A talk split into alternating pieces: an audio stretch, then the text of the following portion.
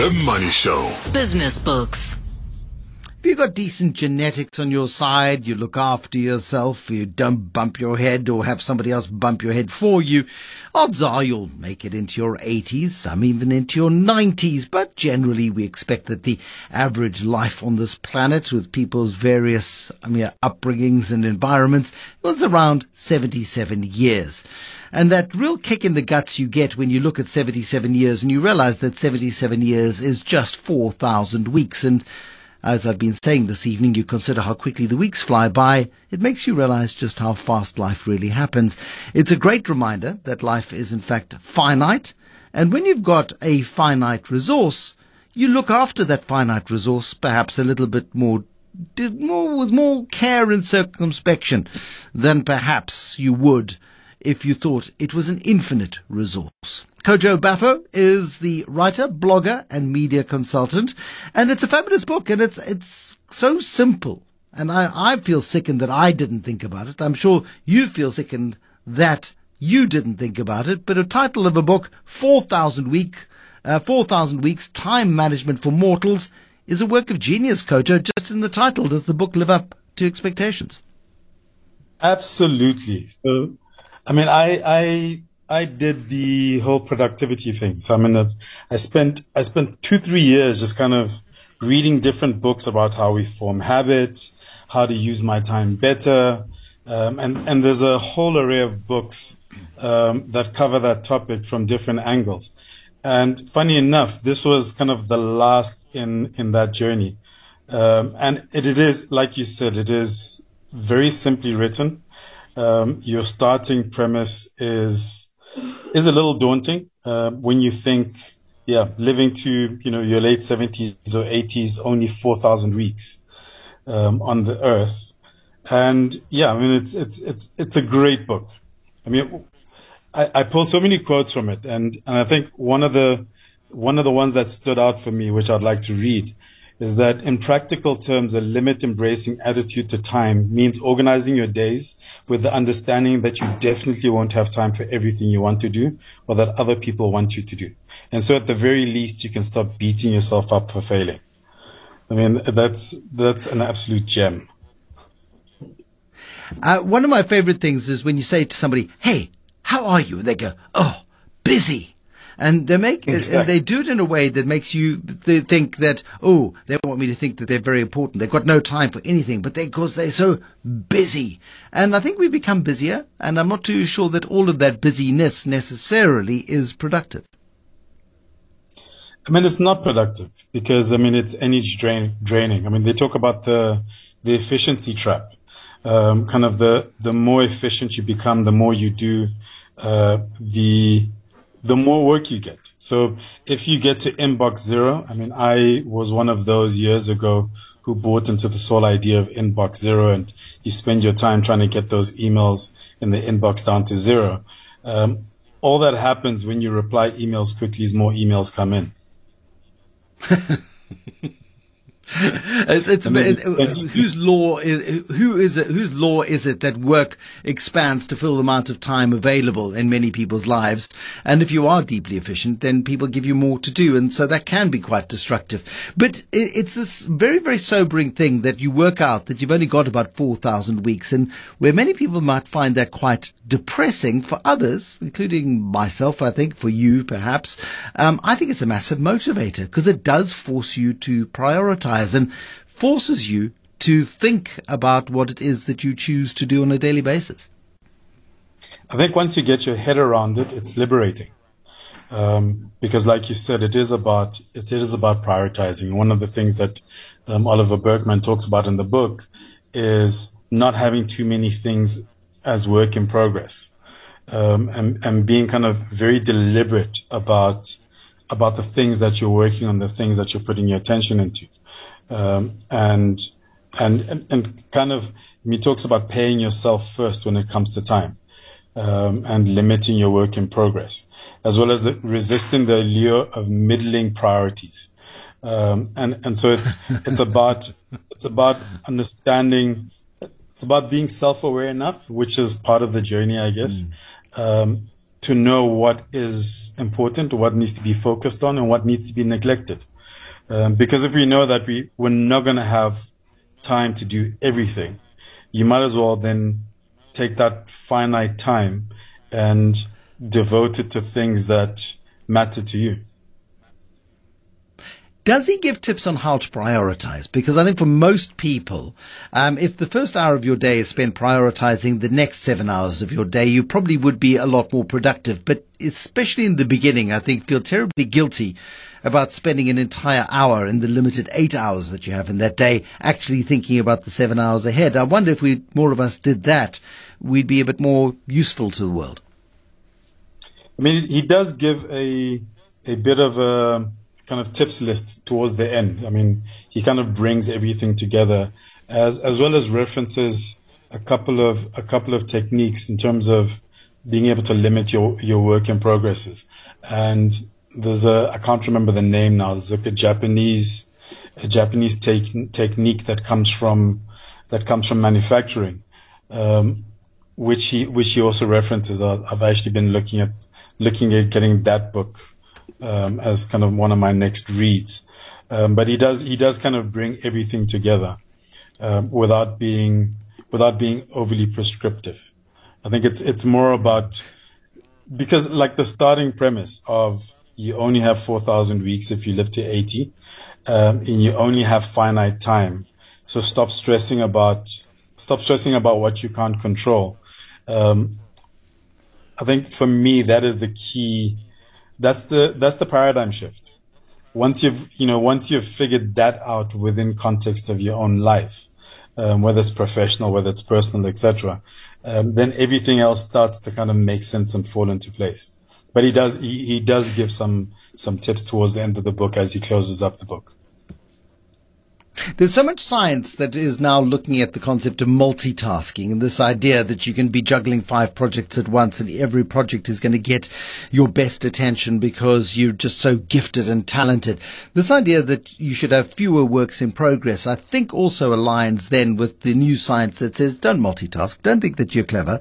If you're not giving your full attention to what is most important, then it is diluted and it's not going to get your full attention because you're worrying about the other the three or four balls that you're trying to keep up in there at the same time. So nothing actually benefits.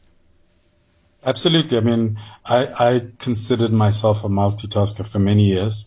Um, the one thing I've spent the last couple of years trying to figure out is how to be a single tasker.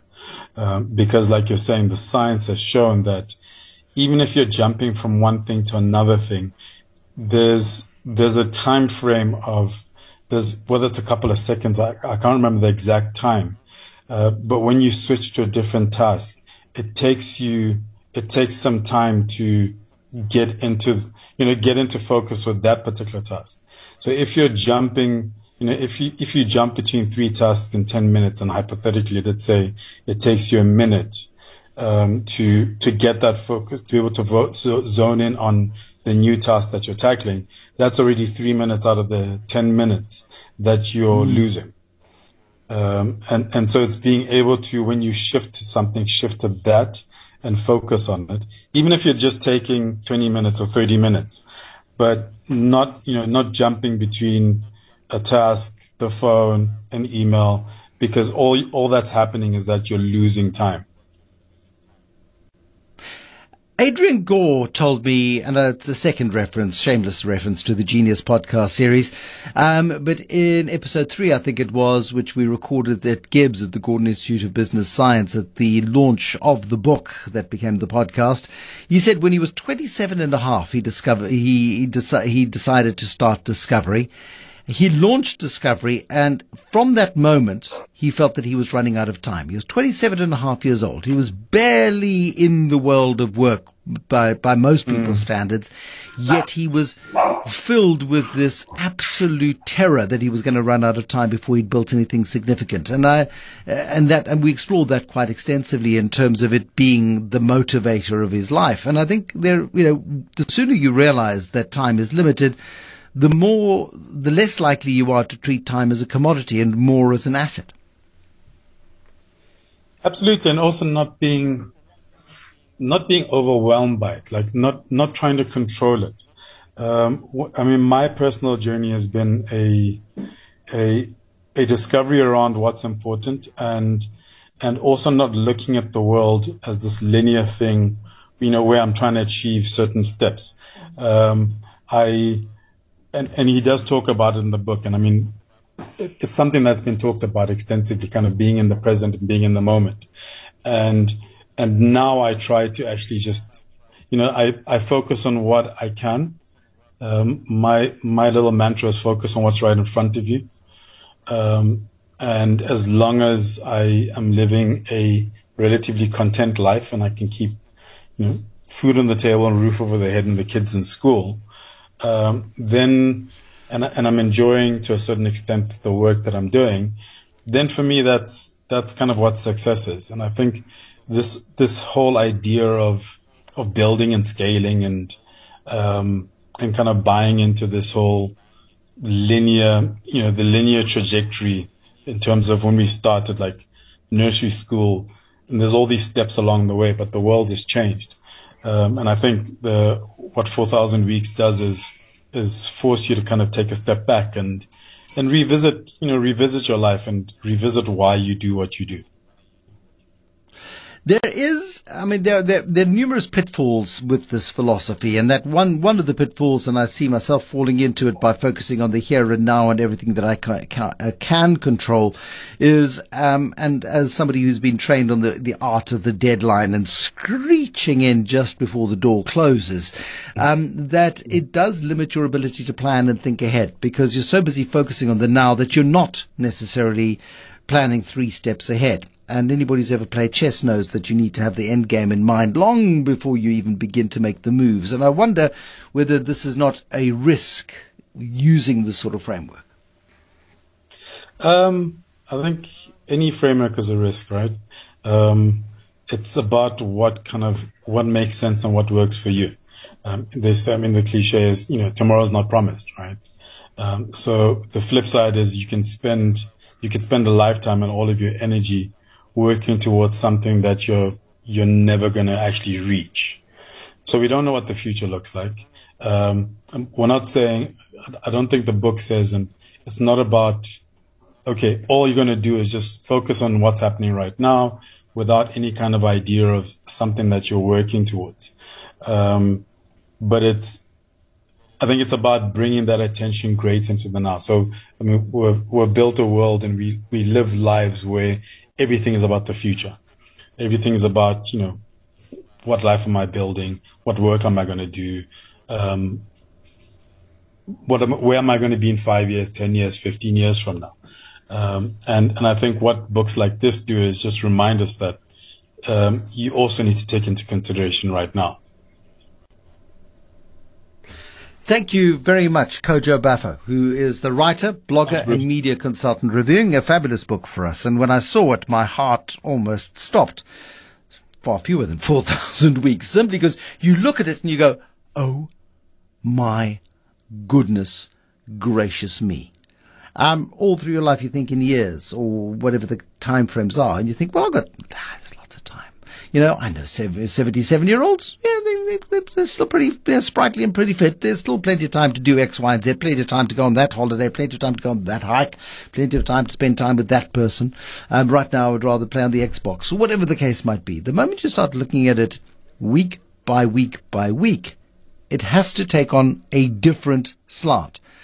No longer do you need to dread Mondays because Mondays are part of an, an exceptional opportunity, the setting up the week. If you're living um, you know, if you're living dreading Monday and can't wait for Friday, then you really need to read this book so that you stop wasting time and barking up the blim, whatever tree that you're barking up, because you are. You're wasting your life. Um, the author is Oliver Burkeman. Uh, the book is called 4,000 Weeks time management for mortals. Um, and it, it just uh, the wonderful studies of philosophy and ancient philosophers. And you, you realize that people have been battling with this idea for millennia. They really have. And he talks about embracing your limits, changing your life, and making the 4,000 weeks count. Good book, I think. Kojo Baffoe, thank you very much indeed. The book tonight on The Money Show, 4,000 Weeks, Time Management for Mortals. The author, Oliver Burkeman.